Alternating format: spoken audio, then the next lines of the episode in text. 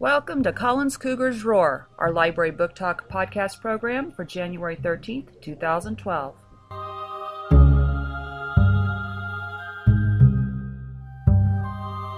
Today, Markell from 3C is going to tell us about one of his favorite series.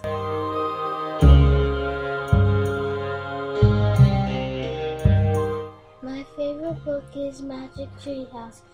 The author is Mary Pope Osborne. Reading level is second and third grade.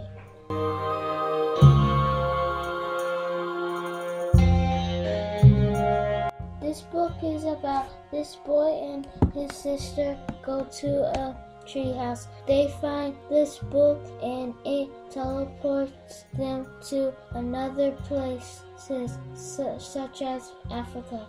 My favorite thing about this book is they find clues from the book to, to solve a mystery. You should read this book because it's cool and it's awesome. That, that's why you should read it.